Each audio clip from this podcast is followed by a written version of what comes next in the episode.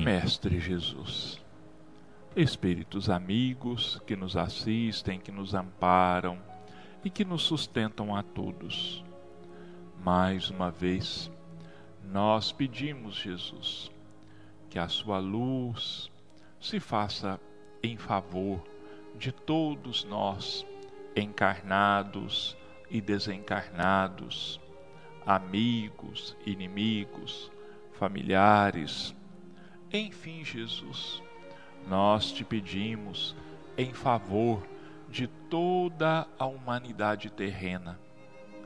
Te pedimos saúde para os doentes, alegria para os tristes. E te pedimos, acima de tudo, que não nos abandone, Jesus porque confiantes no seu amparo e na sua luz, nós entregamos as nossas vidas e todas as vidas em Suas mãos, te pedindo que faça de cada um de nós instrumentos da Sua paz e do seu amor, e que assim seja. Nós mais uma vez estamos aqui levando ao seu lar a os nossos comentários do Evangelho de Jesus à luz da doutrina espírita. Continuando com o capítulo 11, Amar o próximo como a si mesmo, instruções dos Espíritos. Hoje nós vamos ler uma mensagem intitulada O Egoísmo e assinada por Emmanuel, Paris, 1861. Emmanuel, que assina esta mensagem, é o mesmo Emmanuel, ou Emmanuel, como às vezes eu digo aqui, que assessorou Chico Xavier durante os 75 anos do seu mediunato, do seu trabalho de vivência e divulgação da doutrina espírita. Por esta mensagem inserida no Evangelho segundo o Espiritismo, nós temos aí a comprovação de que Emmanuel ou Emanuel já estava comprometido com a divulgação da doutrina, com a própria codificação da doutrina desde os seus primórdios. Então vamos lá. O egoísmo. Emmanuel, Paris, 1861. O egoísmo esta chaga da humanidade deve desaparecer da terra, porque impede o seu progresso moral. É ao Espiritismo que cabe a tarefa de fazê-la elevar-se na hierarquia dos mundos. O egoísmo é, portanto, o alvo para o qual todos os verdadeiros crentes devem dirigir suas armas, suas forças e sua coragem. Digo coragem, porque esta é a qualidade mais necessária para vencer-se a si mesmo do que para vencer aos outros. Que cada qual, portanto, dedique toda a sua atenção em combatê-lo em si próprio, pois esse monstro devorador de todas as inteligências, esse filho do orgulho, é a fonte de todas as misérias terrenas. Ele é a negação da caridade e por isso mesmo o maior obstáculo à felicidade dos homens. Jesus vos deu o exemplo da caridade, e Pôncio Pilatos o do egoísmo. Porque enquanto o justo vai percorrer as santas estações do seu martírio, Pilatos lava as mãos, dizendo: Que me importa? Disse mesmo aos judeus: Esse homem é justo. Por que quereis crucificá-lo? E, no entanto, deixa que o levem ao suplício.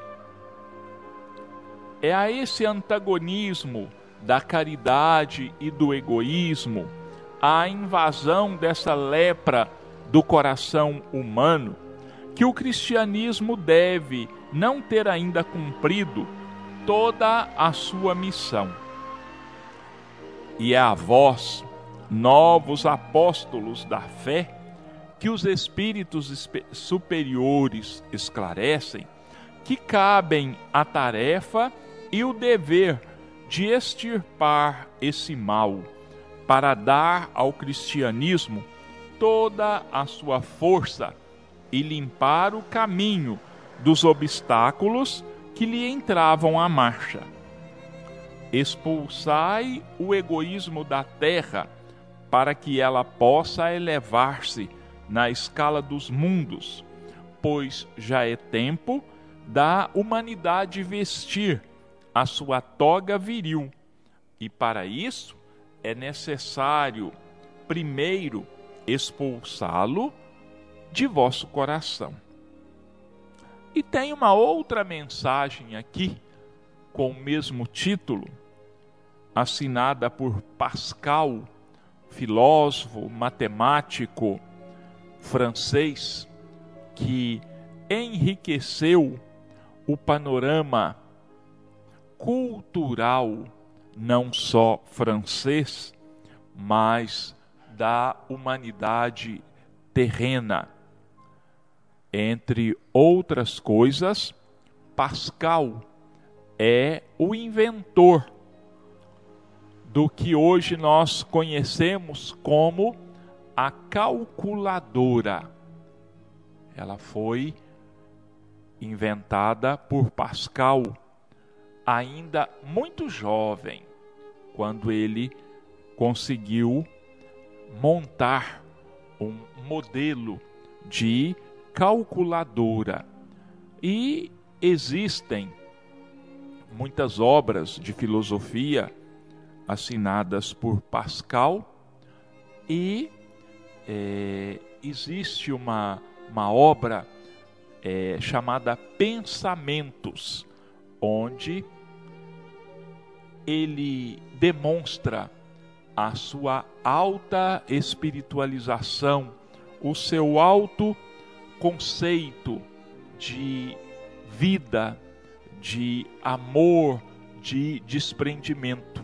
Vale a pena ser lida essa obra e as demais. Então vamos lá.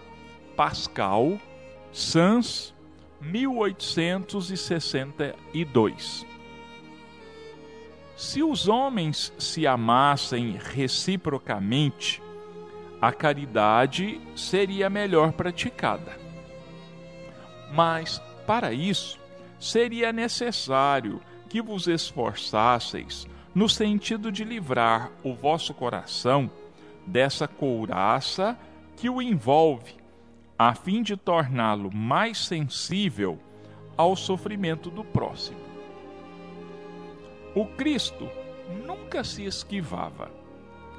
Aqueles que o procuravam, fossem quem fossem, não eram repelidos.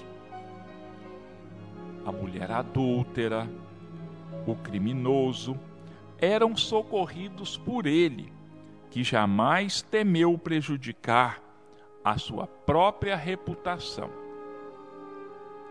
Quando, pois, o tomareis por modelo de todas as vossas ações? Se a caridade reinasse na terra, o mal não dominaria mas se apagaria envergonhado. ele se esconderia, porque em toda parte se sentiria deslocado. Seria então que o mal desapareceria. Compenetrai-vos bem disso. Começai por dar o exemplo, vós mesmos. Sede caridosos para com todos, indistintamente. Esforçai-vos para não atentar nos que vos olham com desdém. Deixai a Deus cuidar de toda a justiça, pois cada dia no seu reino ele separa o joio do trigo. O egoísmo é a negação da caridade.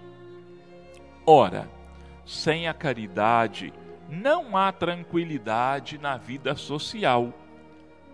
E digo mais: não há segurança. Com o egoísmo e o orgulho que andam de mãos dadas, essa vida será sempre uma corrida favorável ao mais esperto, uma luta de interesses em que as mais santas afeições são calcadas aos pés, em que nem mesmo os sagrados laços de família são respeitados.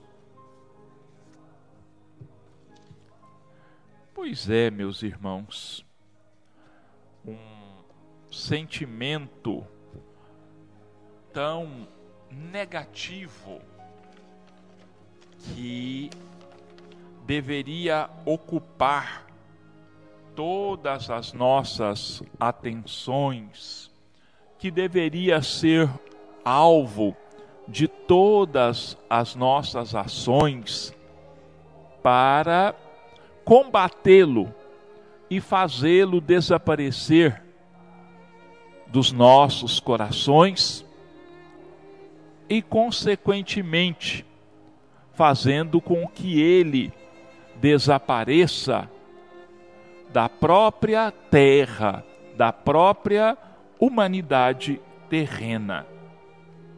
O que é o egoísmo? O que significa egoísmo? Amor exagerado aos próprios interesses, a despeito dos de outrem. O egoísta é aquele que quer tudo para si mesmo, é aquele que se acha o único merecedor de tudo o que seja bom, de tudo o que tenha valor, de tudo o que interesse. Ele é exclusivista, ele se vê como o único ele se vê como o melhor, como o merecedor, em primeiro lugar, de tudo o que existe. As riquezas, as atenções, os primeiros lugares. O egoísta, ele está centrado com os olhos voltados para o próprio umbigo ele não vê nada à sua volta.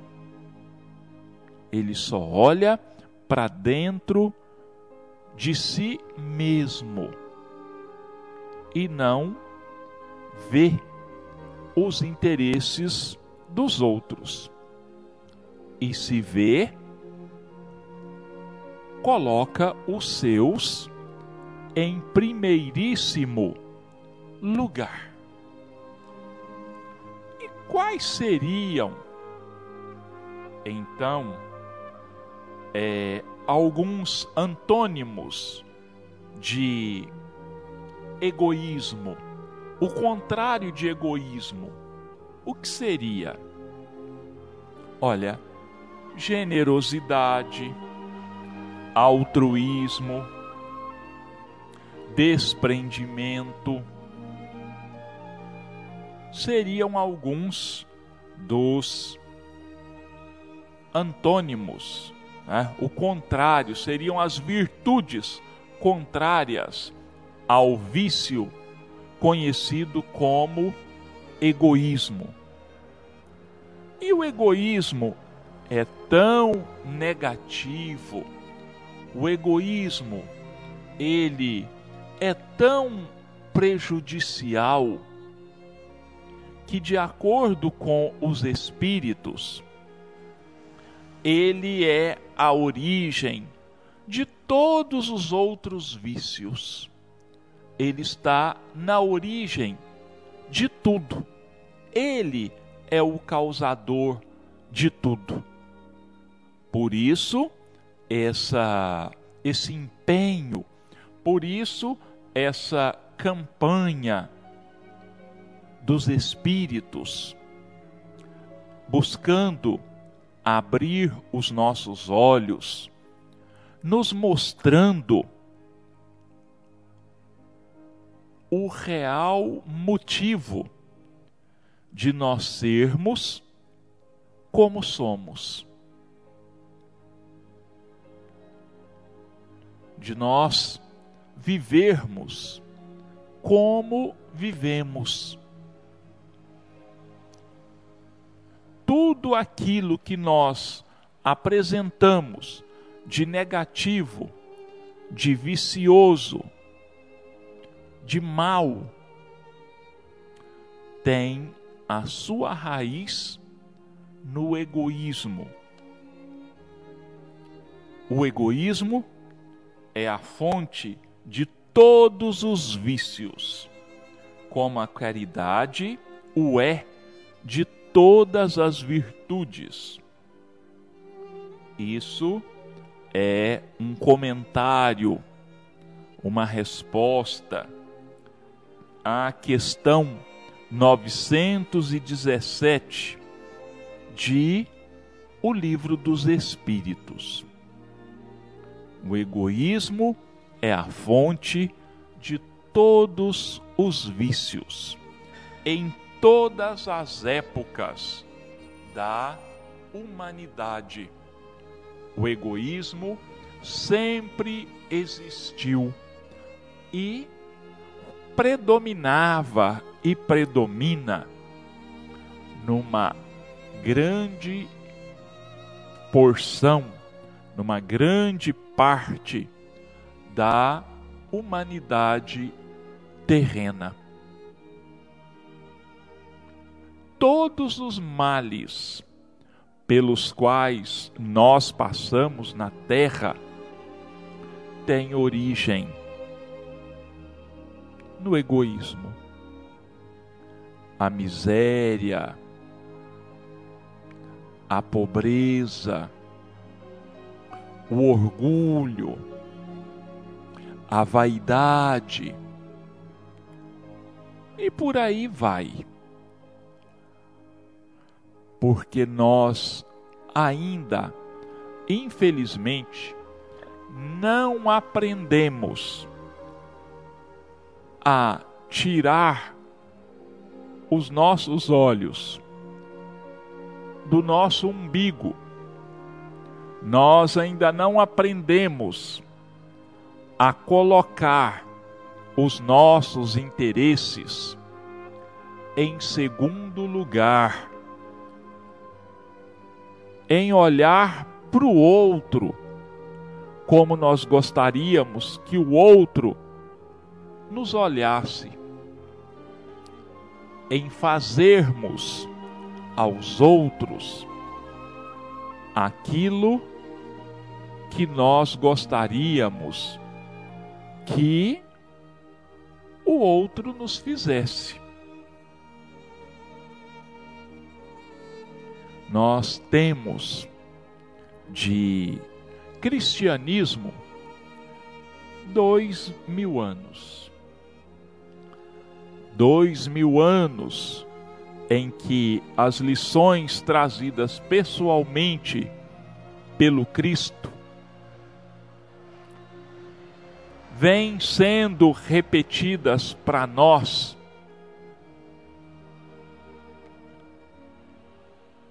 De muitas e muitas formas.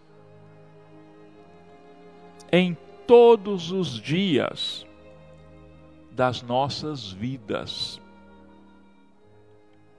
Mas esse egoísmo é tão grande que nos torna surdos a esses ensinamentos.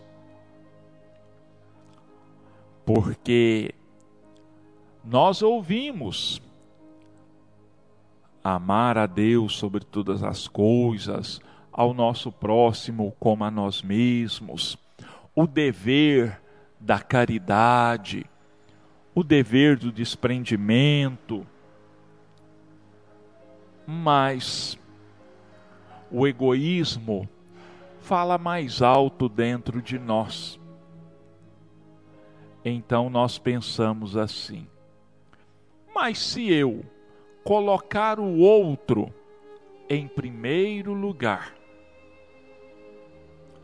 se eu tirar de mim mesmo para repartir com o outro, como é que vai ficar a minha situação? Como é que eu vou ficar? Eu vou perder. Eu vou ser muito prejudicado. Não é assim que as coisas acontecem, mas nós ainda não quisemos fazer o teste para nós aprendermos que a caridade, como diz aqui a questão 917 do Livro dos Espíritos, é a mãe de todas as virtudes. E todas as ações que nós praticamos, elas têm um. Como que eu vou dizer? Elas encontram ressonância, elas encontram respostas, assim como também buscam e encontram ações que lhe são semelhantes. Se as nossas ações egoístas encontram outros egoístas e outras ações egoístas, e assim o egoísmo se torna mais forte. Nós podemos ter certeza de que a caridade, o amor, o desprendimento que nós possamos vivenciar, que nós possamos exemplificar, também são contagiosos. E ao passo que o egoísmo traz a dor, o sofrimento, a fome, a miséria. A caridade traz, junto com ela, a sublimação dos nossos sentimentos, porque a caridade ela espalha felicidade, ela espalha bem-estar por onde ela passa. E os nossos irmãos estão cansados de saber disso Eu vou falar aqui mais uma vez, já falei várias vezes, mas vou falar aqui de uma outra forma isso que eu acabei de falar. Olha, tudo aquilo que nós enviamos ao mundo, sejam em pensamentos, sejam em atos, em palavras, tudo retorna para nós. Porque a lei do retorno, ou com outro nome, a lei de ação e reação, ela funciona plenamente. Ela nunca poderá ser enganada. Então, meus irmãos, se nós queremos, como tem circulado uma frase mais ou menos por aí, dizendo assim: se você não está contente com o que você está colhendo, observe o que você tem semeado. Olha, se eu sou duro para com os outros, se eu não me importo se a situação do outro não me comove, se a situação do outro não provoca em mim uma ação positiva de busca de transformar e melhorar aquela situação, os outros vão agir em relação a mim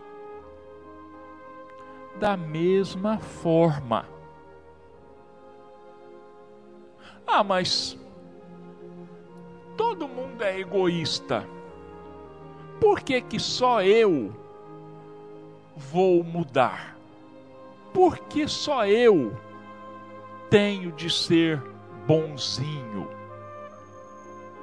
Por que só eu tenho de me calar diante das ofensas? Por que só eu vou ser prejudicado e deixar que as coisas fiquem por isso mesmo? Pois é, meus irmãos, alguém tem que quebrar esse círculo vicioso. Alguém tem que redirecionar os seus sentimentos, os seus pensamentos e as suas ações. E quem fez isso com maior intensidade.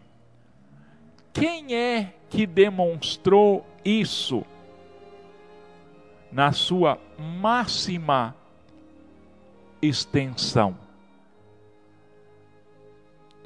É engraçado que nós nos, esque nos dizemos cristãos e nos esqueçamos justamente das ações positivas, dos exemplos, das palavras, da vivência do próprio Cristo. Infelizmente, o Cristo serve para nós de exemplo quando nós queremos criticar o outro nós dizemos assim: aquele lá diz que conhece o Cristo, diz que conhece o Evangelho do Cristo, mas não age como se conhecesse, como se fosse, como ele diz, um seguidor do Cristo. Meus irmãos, nós, dois mil anos depois,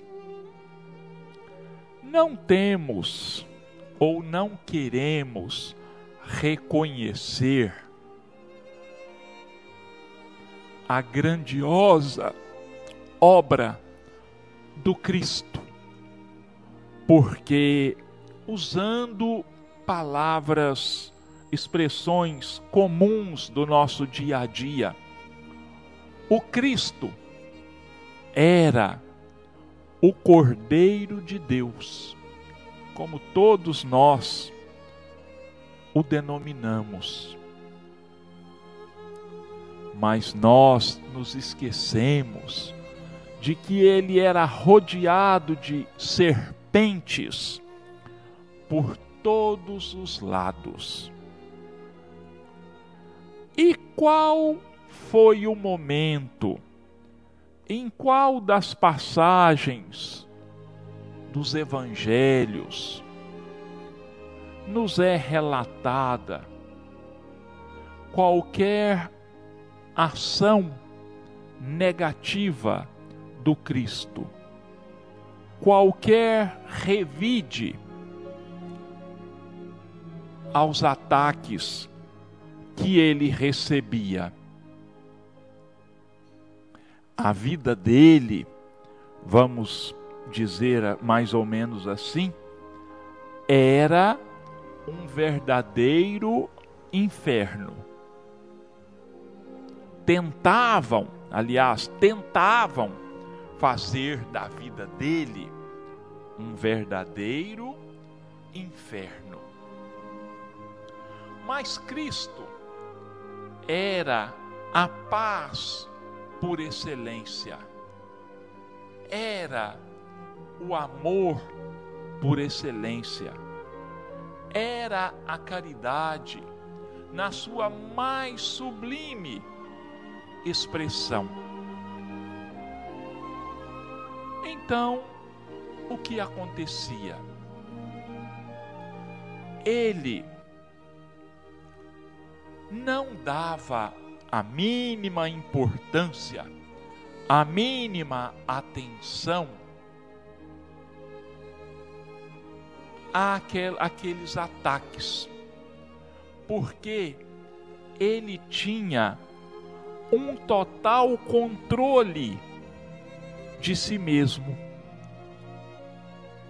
Ele era todo paz ele era todo amor, ele era todo caridade.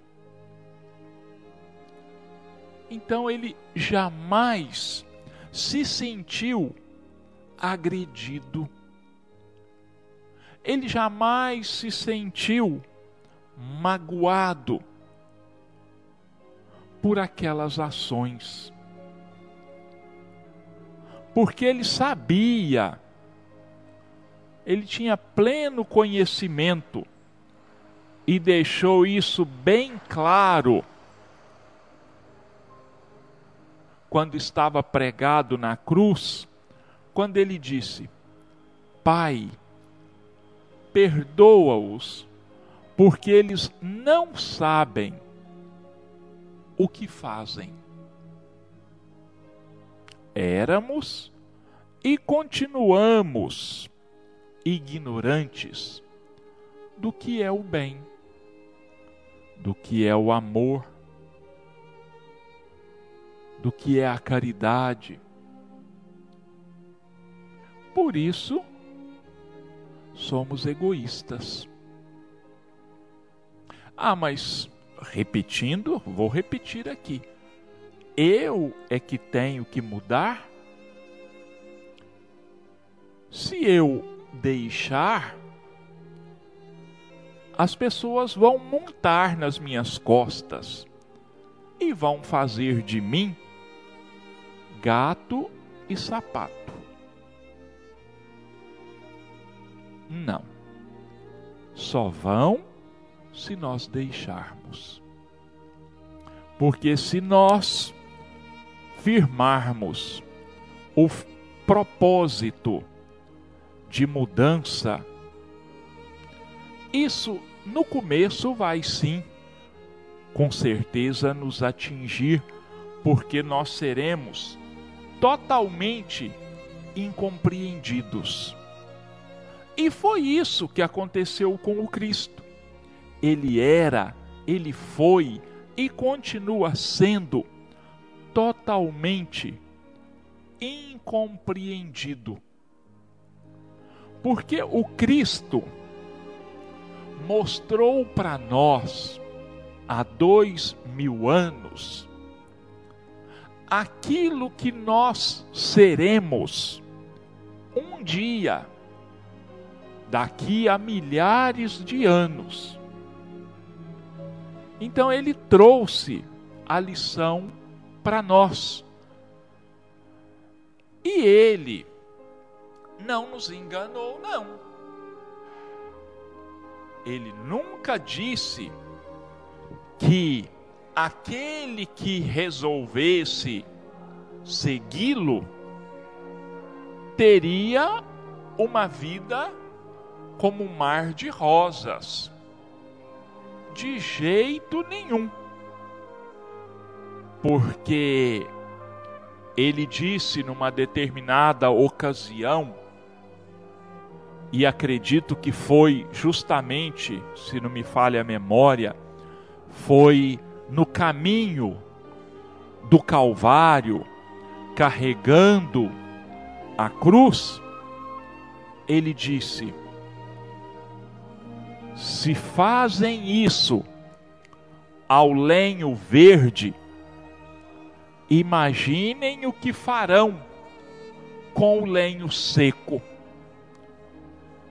Quer dizer, se faziam isso com o ser mais elevado que já pisou na terra. Um espírito imaculado, sem nenhuma falta, ou como se diz, sem nenhum pecado. O que não seriam capazes de fazer com aqueles que são ou que somos a predominância do pecado. Então, meus irmãos, não queiramos ter vida fácil, não. O seguidor do Cristo não pode querer uma vida fácil porque ele está trabalhando pela instituição do reino de Deus na terra. E ele vai ter contra ele, logicamente, tudo aquilo e todos aqueles que representam o mal e as trevas. Porque quando uma luz do bem se, a, se acende, o poder da treva é abalado, o poder da treva diminui. E ela, a treva, não quer perder o seu poder. E o que é que está por trás? O que é que sustenta o poder da treva? É justamente o egoísmo. É justamente esse vício, essa lepra do coração, como o Emmanuel chama ali na sua mensagem é que está por trás de tudo. É uma couraça que envolve o nosso coração, que impede que os bons sentimentos aflorem, despertem em nós. Bom, vamos aqui agora passar para a segunda parte do nosso vamos passar para a segunda parte do nosso programa para que a gente possa é, continuar e daqui a pouco encerrar, porque o nosso tempo já está se esgotando. Hoje nós vamos examinar o capítulo 45 do livro Rumo Certo, intitulado Impaciência. Assunto importante nas áreas da paciência. A cura da impaciência que frequentemente alimentamos em detrimento de nós próprios. Então, olha, a impaciência ela age contra nós mesmos. A impaciência nos prejudica. Se somarmos os dias e os minutos que sacamos nos créditos do tempo, a fim de acalentar irritação contra nós mesmos, verificaremos que o desespero manifesto ou imanifesto se nos erige na existência em fator de dilapidação, desencadeando enfermidade ou desequilíbrio, desastre ou morte prematura. Sempre que nós tiramos um tempo para reclamarmos, para nos irritarmos contra nós mesmos, nós estamos desperdiçando o tempo, um patrimônio sagrado que Deus colocou à nossa disposição e que nós deveríamos usar de maneira positiva e nós nos esquecemos, nós é, buscamos usar de forma errada. É, nós precisamos aprender a usar o tempo de forma positiva, de forma altruísta, em benefício de nós mesmos. E continua Emmanuel. E não é só no setor de prejuízo pessoal que o tema nos merece reflexão a intemperança mental à frente de nossas fraquezas ou desacertos gera nos outros azedume ou desânimo, tristeza ou prevenção, estragando-lhes a vida.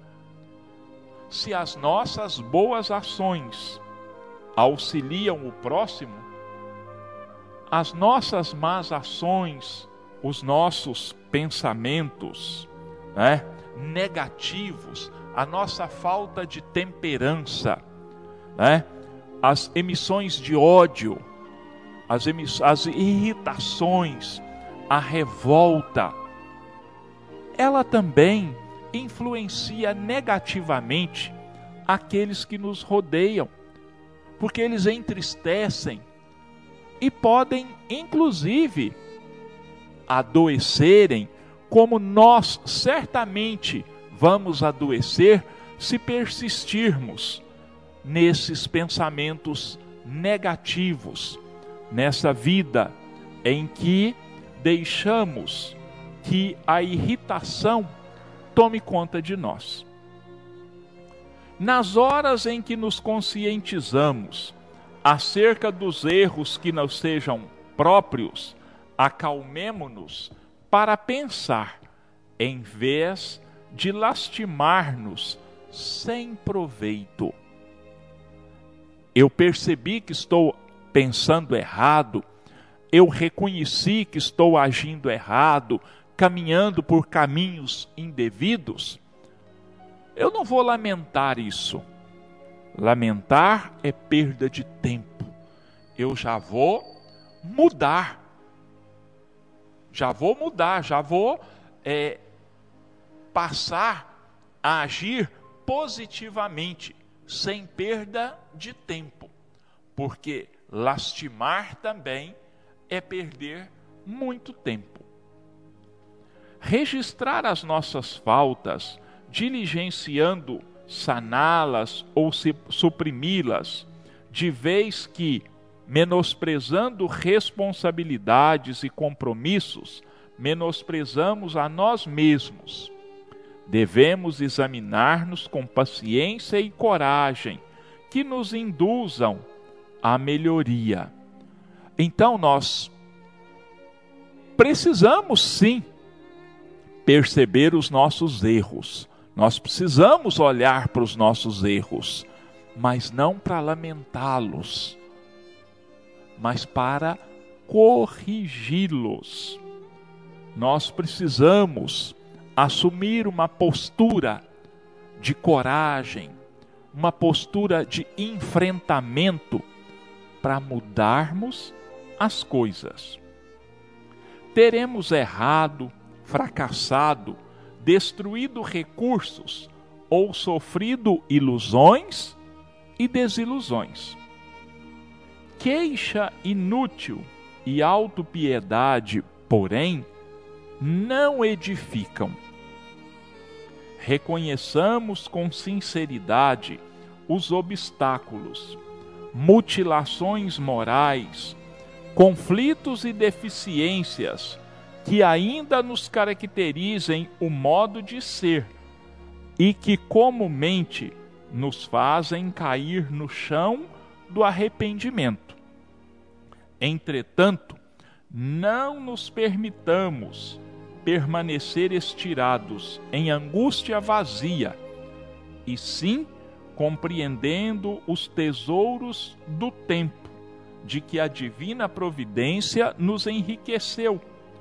Procuremos reerguer-nos, trabalhar, corrigir-nos e burilar-nos, tantas vezes quantas se façam necessárias, porque a impaciência, de qualquer modo, de nada nos serve e nem ajuda a ninguém. Olha, se nós caímos no lodaçal. Se nós cairmos, caímos no barro, no lodo, nós permanecemos lá ou nós damos pressa a nos levantar? Quando nós nos sujamos, nós nos comprazemos, nós ficamos satisfeitos com a sujeira ou nós nos damos tempo, rapidez em nos limparmos, em fazermos o nosso asseio. Assim é com os nossos erros, assim é com as nossas ilusões e com as nossas desilusões. Desde que acordamos para o erro, desde que percebemos que estamos no caminho errado, vamos dar meia volta. Vamos buscar imediatamente a correção, a ação positiva. Porque o mal, ele tanto nos prejudica quanto pode prejudicar os outros. Ficam aqui mais uma vez os nossos sinceros agradecimentos aos nossos irmãos ouvintes, os nossos agradecimentos a Deus, a Jesus, à espiritualidade amiga, que possa nos inspirar nesses momentos, o nosso espírito amigo, o nosso anjo guardião, que com toda certeza tenta falar pela nossa boca. As falhas, os erros são de nossa exclusiva responsabilidade. São causados pela nossa pequenez espiritual. Então, mais uma vez, que Deus nos ampare, nos abençoe e nos sustente a cada um. E, na nossa ignorância, o que podemos dizer é simplesmente: Pai nosso, que estás nos céus, santificado seja o teu nome, venha a nós o teu reino, seja feita a tua vontade, assim na terra como nos céus. O pão nosso de cada dia dá-nos hoje, Senhor. Perdoa-nos as nossas ofensas, assim como nós perdoamos a todos aqueles que nos tenham ofendido, e não nos deixa entregues às tentações, mas livra-nos todo o mal, e que assim seja.